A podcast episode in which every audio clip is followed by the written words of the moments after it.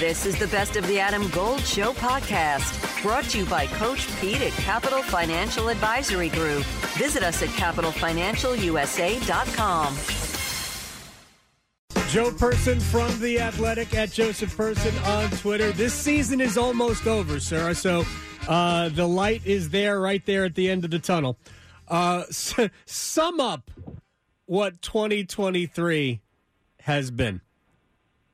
Well, I guess hearing you mention that, uh, uh, what came to mind is euthanasia and putting putting this season out of its misery. Right. Um, and it honestly, I mean, it, it feels like there have been not that it's necessarily shown. Well, it kind of did last week at Jacksonville, but I, I I haven't necessarily seen guys mailing it in, but just the sense in the building, as, as you can imagine, Mhm. from about from about Halloween on, has been just one of kind of dread and let's get this over with. And and I'm speaking for a group of sports writers and sportscasters too. So Yeah. um, yeah, it's it's it's been awful. There, there's no other way to put it. And you know the the thing that stinks, and we've talked about this before, is they don't even have the silver lining of the number Right. one overall pick. And that most years,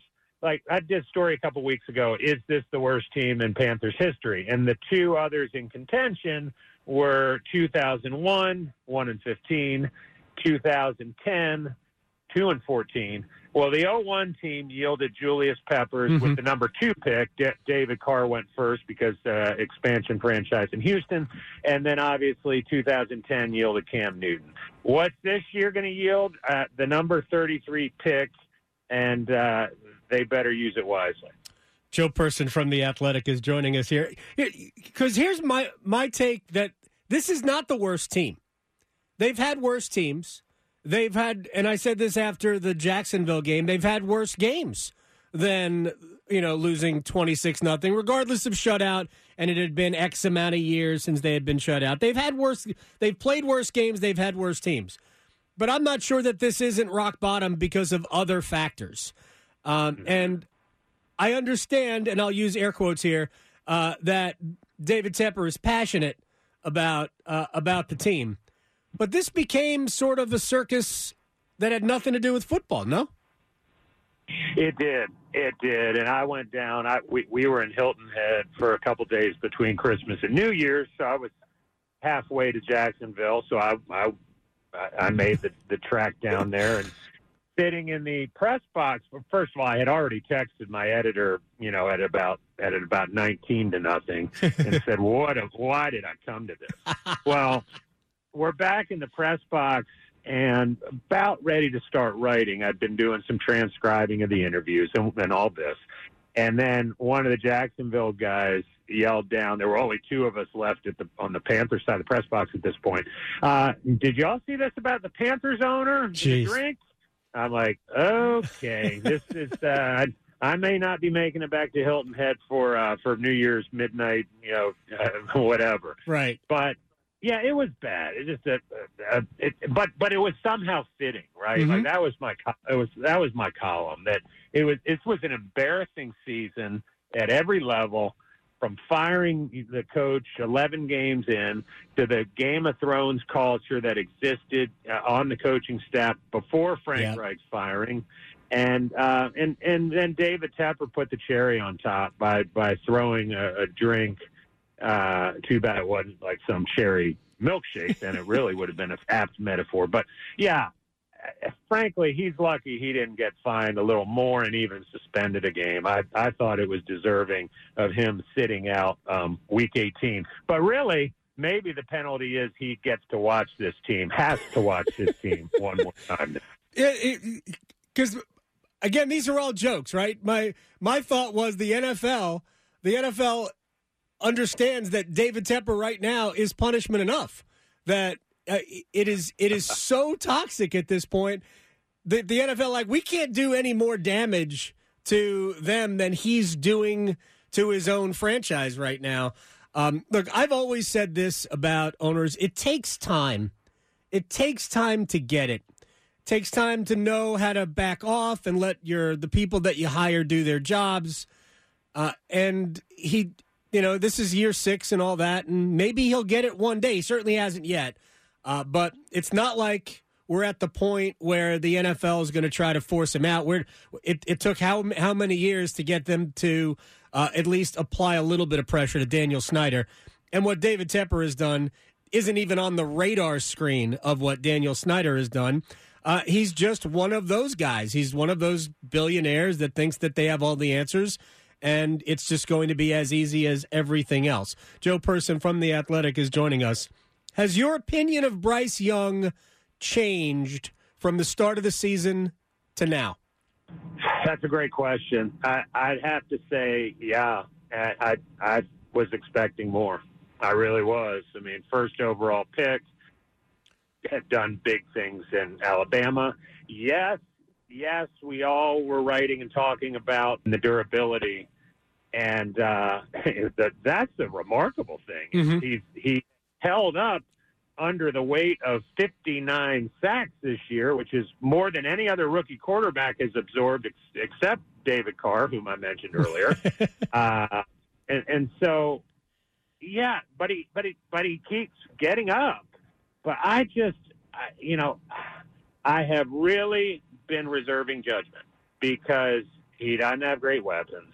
The pass protection has been terrible with Ike Ekwonu's regression and mm-hmm. the and the turnstile at both guard positions. Yep. I get it, but I just feel like I, we, we, with the exception of the Green Bay game, which they lost, it just I, I don't. I've been waiting for some special moments and and evidence where it's like okay, and and I did get and and you did feel that against Green Bay, but like it's not like he has a rocket arm.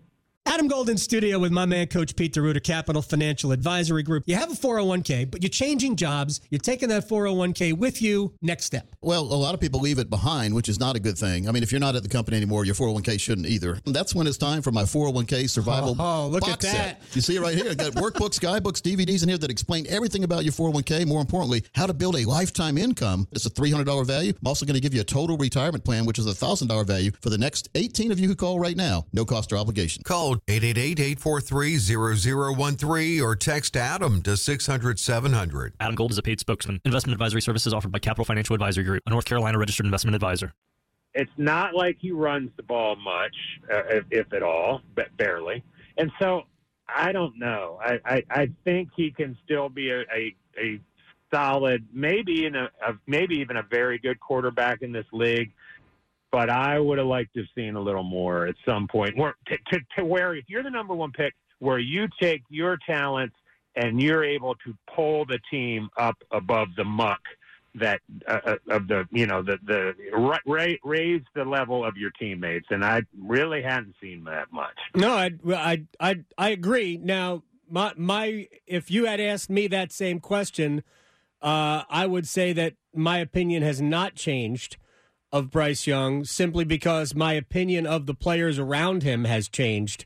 And mm. I am appalled at the lack of ability around him.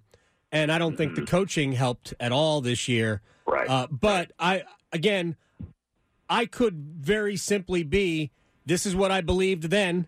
And I don't care what my lion eyes are telling me because because you're right. We have seen very little to be encouraged about apart from a flash here, a drive there. Uh, there just hasn't been, and there's been more inaccuracies than I thought we would have seen with uh, with Bryce. What's the biggest hole you see in the roster?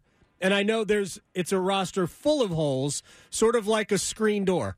Uh, but what is the biggest area of need if you were heading into the off season and said this is what we must do first? So I don't know that this is an area of need, but I will say I, I think the most alarming development for me this season was Ike Ekwonu, who I already mentioned, mm-hmm. because because Scott Fitterer thought he had solved the offensive line.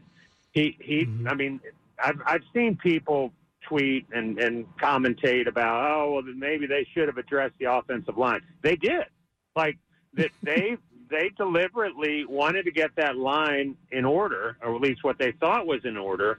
And you know, they used a top eight pick on Ike Ekwonu. Yep. And his rookie year, you're thinking, okay, uh, this looks like a hell of a pick, and you've got your your franchise left tackle, whom they have lacked since Jordan Gross retired, which Yep. was a long time ago. Mm-hmm. Um, but then this year happened, and uh, you know, talking to, to, to people around the league um, and, in the building, they last year when Matt Rhule was there, but also you know when, when Ben McAdoo was was calling the plays that under Steve Wilks late in the season, they gave Ickey some help as a rookie, and I thought it was telling yesterday, Thursday in Charlotte, the offensive coordinator Thomas Brown. I asked him about Ickey Ekwonu, and he said, you know, in retrospect, I probably could have helped him more. Mm-hmm. And, and and here's the thing. Okay, yes, but if you have your franchise left tackle, you shouldn't have to help him that much. And that to me uh, is is the most. Again, Yep. do they have other needs? Yes, because they're not going to cut Ickey Ekwonu. But that was the most alarming development for this for this entire season for me. Uh, A hundred percent agree. It, it to the point where I started remembering all the people who said that he was better cut out to be a guard than a tackle leading into the draft last year. Uh, even though I have been Team Ickey, I was Team Ickey leading up to the draft.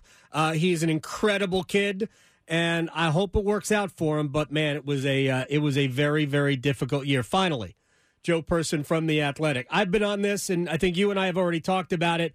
I think it's malpractice that they didn't trade Brian Burns for two ones and a three last year.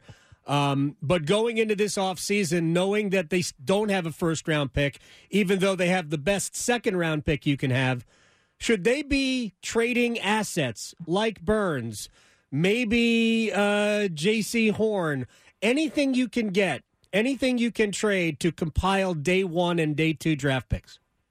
Yes, I would. Th- And and those two guys you mentioned are the place to start. Two first round picks. Um, you know, Burns has been to a couple Pro Bowls. Jaycee Horn, if he's healthy, has what most people think is Pro Pro Bowl type talent.